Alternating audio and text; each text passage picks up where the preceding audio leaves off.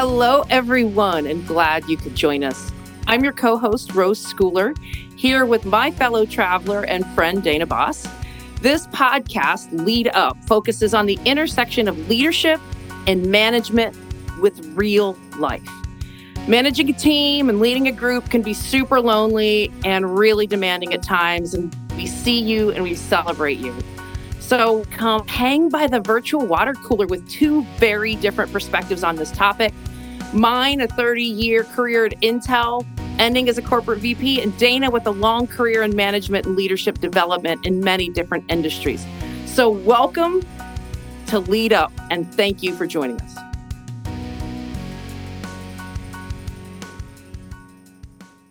Well, hello, listeners, and welcome to episode 10 of season one of Lead Up the podcast. Now, we know that many of our favorite TV shows have cliffhangers. We've seen some exciting series finales like we just saw on Succession. Well, we're here to tell you that this is not the series finale, but it is the wrap up episode of season one of Lead Up the podcast with Dana Boss and Rose Schooler. And any of you who've been listening to us from the beginning know that the whole reason we started this is because we both passionately believe that you can set high standards in your workplace, whatever kind of work it may be, whatever kind of size organization or sector you're in, you can create a positive environment and still achieve just solid results and amazing things. And by positive, we mean you can have an environment of decency and respect and all that fun stuff and still kick butt with your business. And also, that would encourage employees to stick around, and retention is key these days. So that's why we started this, Rose, right? Yeah, absolutely. And what we thought we would do for this wrap up session is, as you remember, if you've been listening, we often do some hot takes. We often do some ties to leadership and management moments in some of the latest current events and news. So we're just going to review some of those hot takes. We're going to do some updates on those current events. We're going to put it in the frame of leadership and management. And we're going to start with that right now.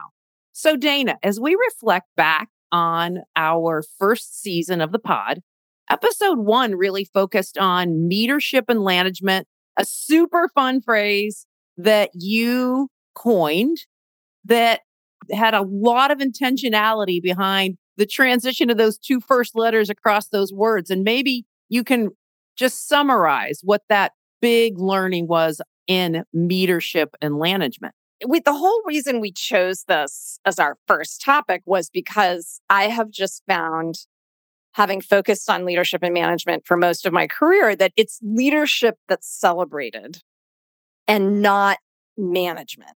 And yet they are both fundamental to succeeding in your business or your organization or your venture. That's it, Rose, is that it, if you really want to succeed and enable your staff's ability to deliver, you got to think about both management behaviors. That's just kind of like that day to day support, day to day managing of the work, as well as the leadership, like setting a vision and strategy and so on. What do you think?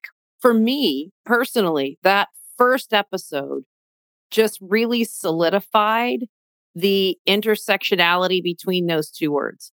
And I had spent the biggest part of my recent career leading, and I didn't really think about the management aspects, though I, you know, you know, you have to follow and track and deliver on the operational elements of the job as well.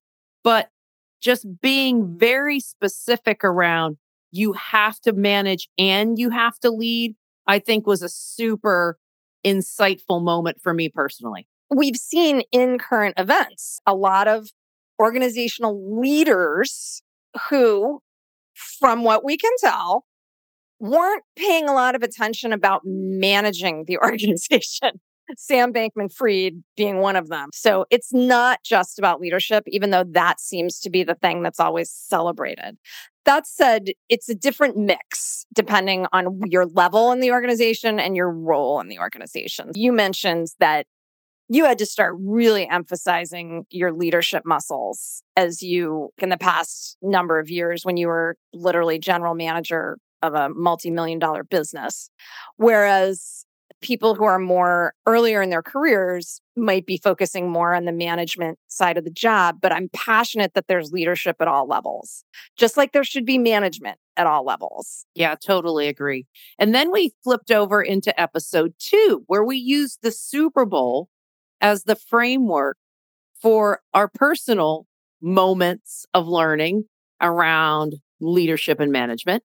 And we focused on Jalen Hurts. And, and I think as the story continued most recently, the man got paid. The man got paid. And quickly, let's just refresh for those who aren't football fans. This was the QB of the losing team of the Super Bowl who came out and just his post game conference was a really wonderful example of leadership.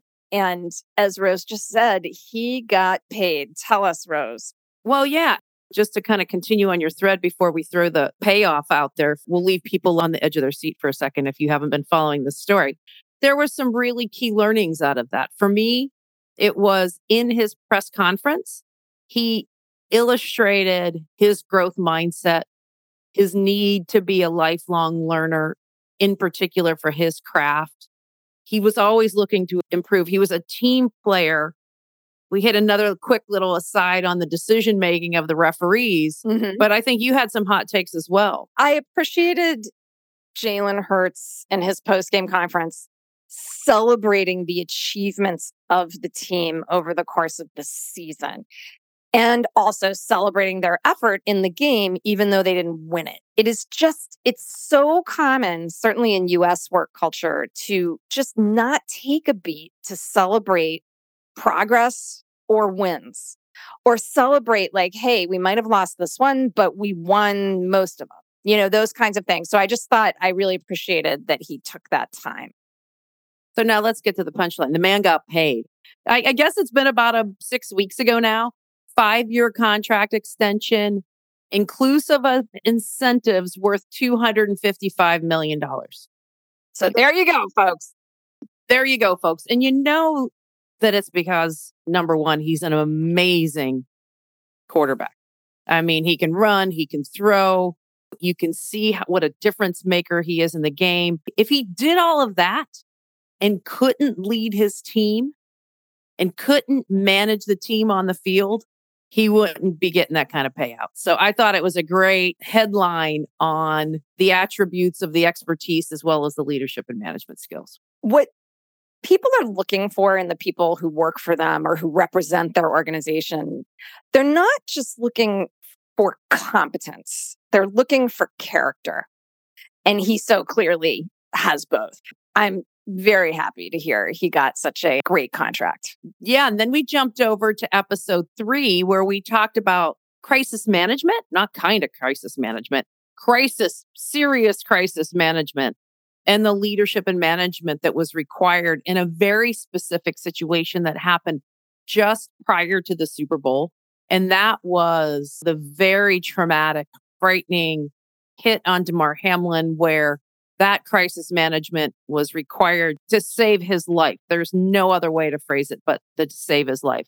My first hot take was I never knew how much Dana Boss knew about some of the emergency response and the training that she had had in that space. So that was a giant learning for me.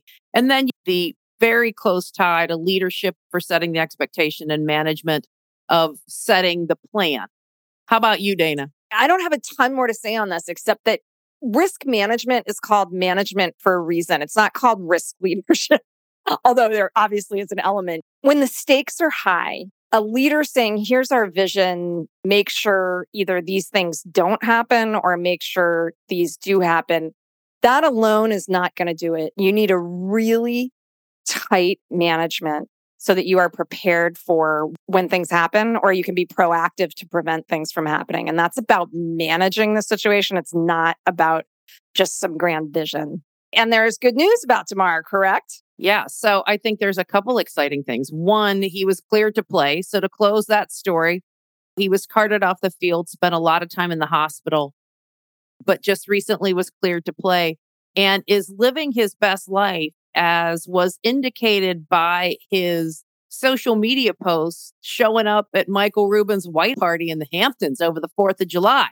So not only is he, he didn't just survive, he's surviving and he's thriving. Absolutely. So let's jump ahead to our learnings in the very fun episode of Mr. Musk goes to Twitter. So, how about some hot takes out of that one from you, Dana? When times are challenging, you have to decide what you stand for. And that means if you have to make tough decisions, how are you going to do it? And are you going to prioritize the recipient's dignity and needs? All of you can go back and listen to how we kind of broke that down in terms of Elon Musk and his actions within Twitter. I'm a firm believer, and I, and it's not just a believer. I've seen this done that you can do difficult things like layoffs or return to work, which is a big deal right now. Obviously people aren't going to be happy about. A lot of people clearly aren't happy about being told to work back in the office three days a week. While you know you can't necessarily make everyone happy, you still can do it in a way that respects the dignity um, and have empathy for the employees impacted. From my perspective, I absolutely saw the lens from the point of someone that just bought a company that was spiraling financially very quickly downward.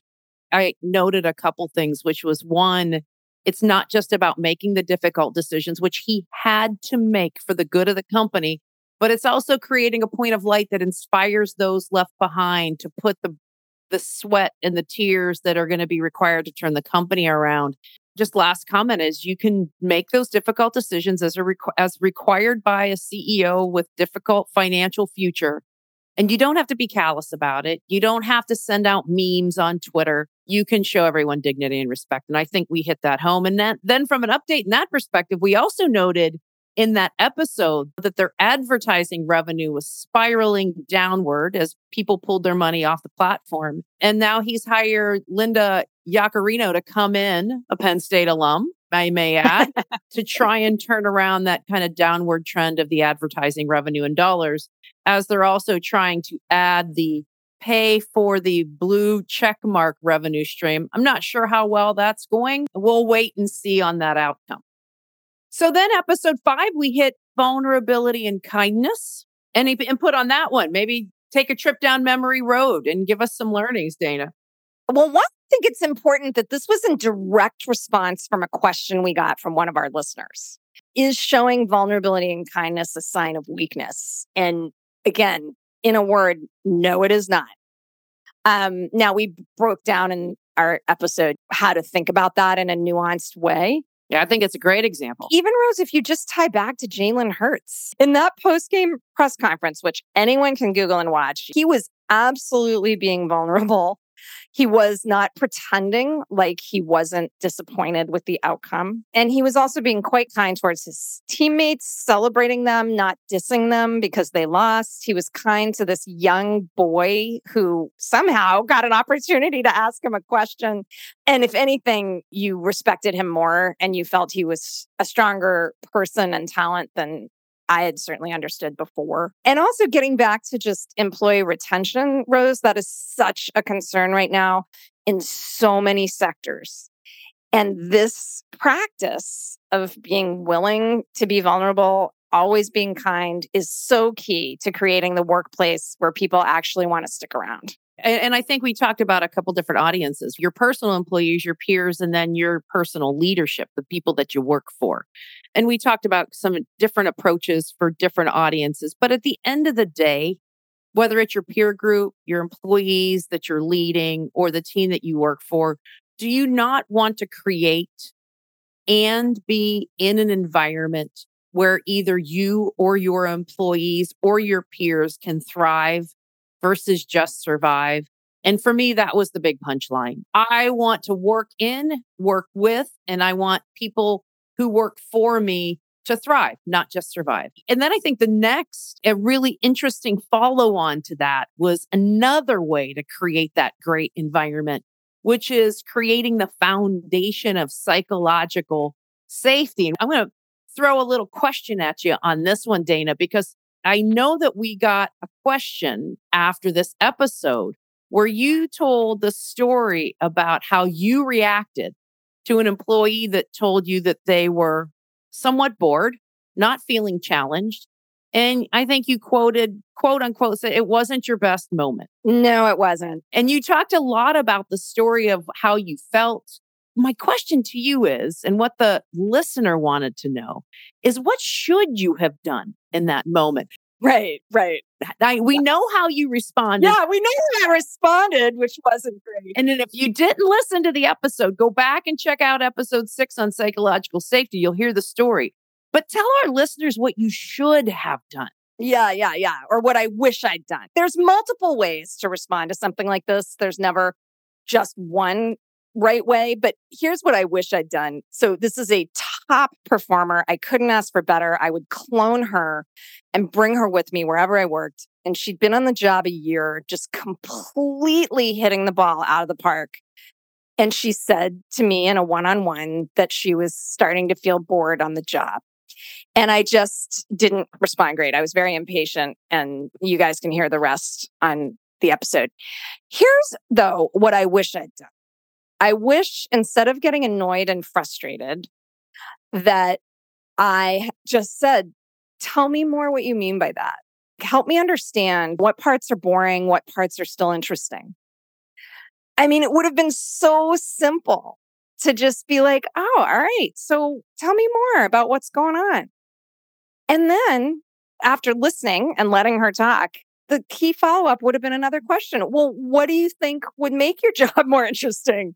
And I mean, it kills me that I didn't do that. I mean, I was younger, but still, to answer that listener's question, that is what I wish I had done rather than acting impatient and making her feel small for saying she was bored on the job after a year. A psychologically safe environment is where people can bring up difficult topics and not worry that they're going to get their head cut off. I do think my response made it less likely she would bring up concerns to me in the future about her job. And that works against me, right? If she didn't resign, but I wouldn't have blamed her if a month later she was like, I found another job because it's interesting and you clearly don't care that I'm bored, you know? That you've got to make it safe for people to share what's on their mind, even if it's something you're not in the mood to hear. Well, and at the end of the day, we want people committed, not compliant to the work. Uh, we want them to bring input to the table because more voices with more input create better outcomes. And I think that's the big win for a psychologically safe environment. And that was my personal hot take. And I'm glad you had the opportunity to swing back and answer that listener's question in our wrap up session. Okay, we're getting down to the home stretch here. So we did episode seven on communications, where we talked about some critical attributes of effective internal communications, whether it was consistency, predictability, storytelling, simplicity. And I think we had some interesting hot takes here as well. So why don't you kick off that part of the recap on the communications episode? It is required um, to help your organization be effective and you need to be intentional. So I think one small practice that can really help is just saying to yourself towards the end of the week, who needs to know about what I've been doing this week or what I learned this week or something that went on in the organization that people might be curious about? and just creating that practice for yourself so that you can then think about, well, then I will intentionally communicate that at my next staff meeting or whatever it may be. So I think that was one was sort of acknowledge that it can be tiring to feel like you're saying the same thing over and over again. A later person we spoke to on the pod, Tara Smith, had this great point. When you get to the point where you're sick of saying it, is probably when it's first starting to sink in. And so, what are your habits that are going to help you be consistent and clear and intentional?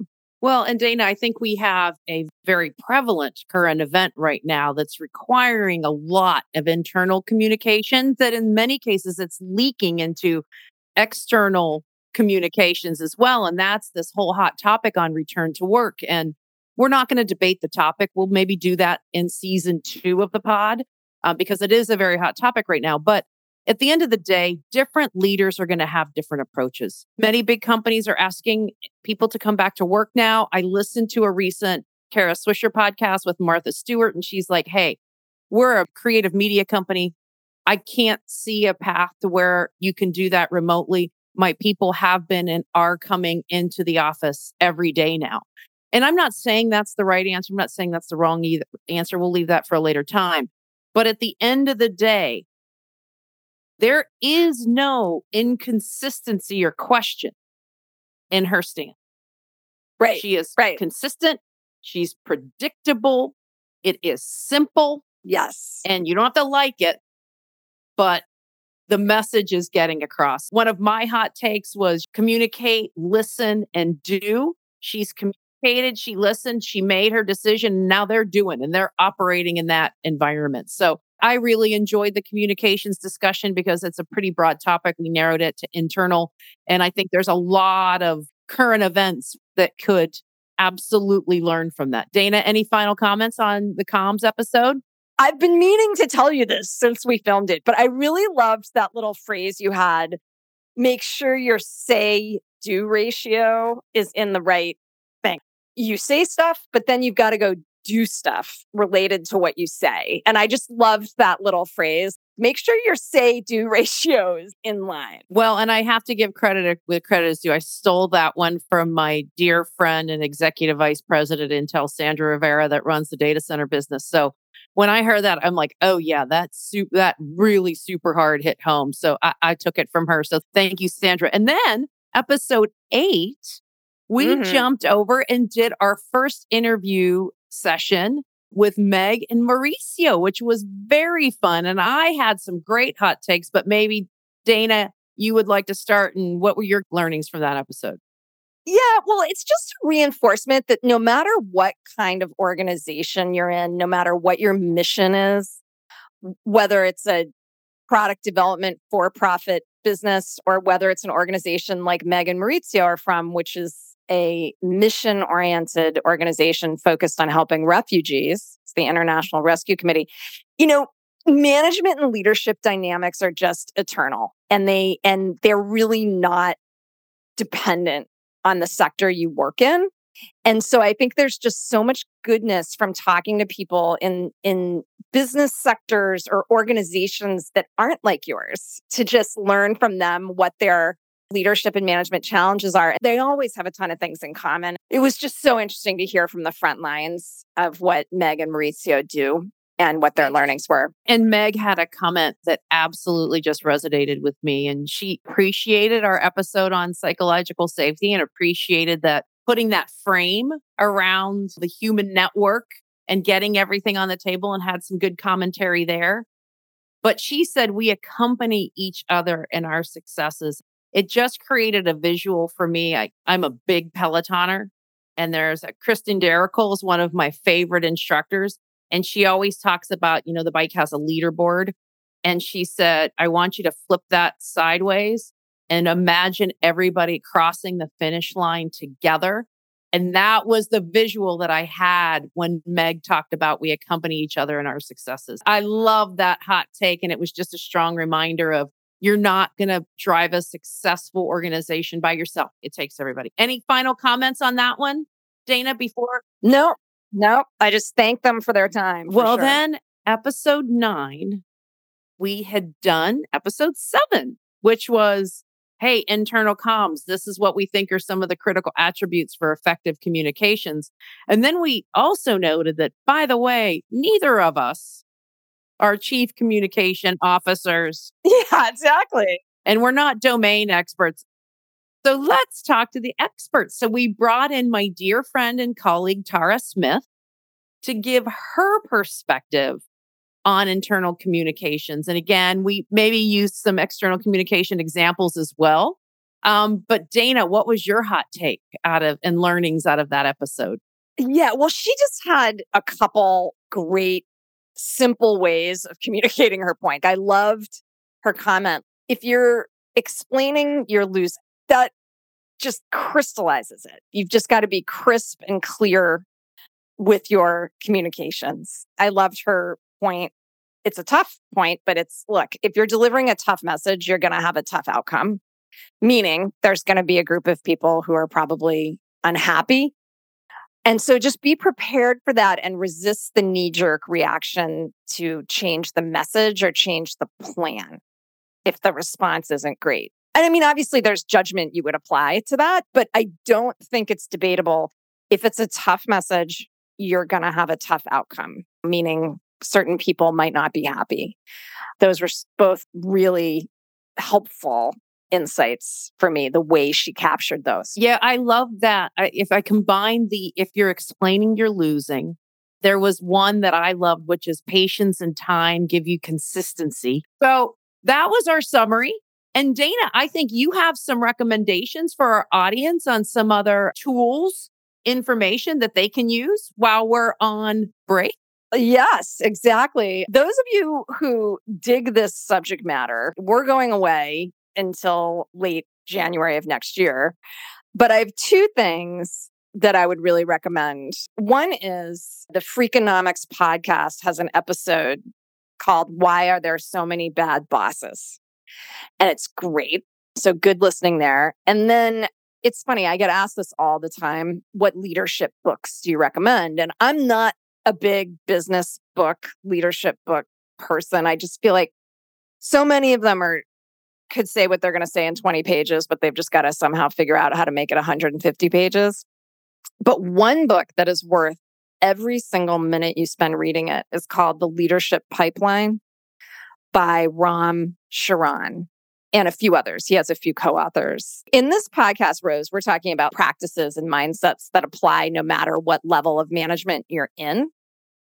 The Charan book, The Leadership Pipeline, talks about the specific challenges of being a frontline manager, then a functional manager, then an executive manager so I think that that's just a really like he just takes it to the next level in terms of the the specific challenges you might have in each one of those roles because they're different depending on the role. I love it. I love it. So with that, yeah, I would like to take a moment to thank everyone. I want to thank our season 1 listeners and subscribers. We're up over 600 and some listens, which is unbelievable. I know. Go figure. Our interviewees, Meg Mauricio Rodriguez, and Tara Smith. And in season two, we will have more guests. Yes, we will. And thank you to everyone who sent in questions that led to some really interesting and great discussions. And we will see you back for season two. We've had enough support. Yes. And great listener analytics. Yes. That we will be back for season two. And another thank you is to Chris Burns, our sound engineer, who has spent a lot of time editing. Speaking of patience. yeah, speaking of patience, I would Burns like to thank Chris Burns as we built muscle in an area where we were learning a lot this year. So thank you, Chris, for your patience. So thanks, everyone. This was a blast. Rose, thank you. This has been flipping fun. And uh, yeah, until next time, everyone. And thank you, Dana. This started in a conversation that Dana and I had many years ago when Facebook told us we were both in Washington, D.C. at the same time. We had dinner and she said, you know, we should work together at some point. And here we are. So yep, absolutely yep. love here it. we are. Thank you, everyone. And we will be back for season two. All right, that's it. Thank you for spending some of your precious time with us today. Odds are you don't have a lot of it, and we appreciate you listening in. And we'd love to hear from you. What are your questions or thoughts on the topic of management and leadership in real life? Send us an email. We will discuss your question or thought if you send it, and you can find our email on our podcast landing page. So until next time, cheers to all of you out there doing your best to deliver for your teams, your organizations, and yourselves.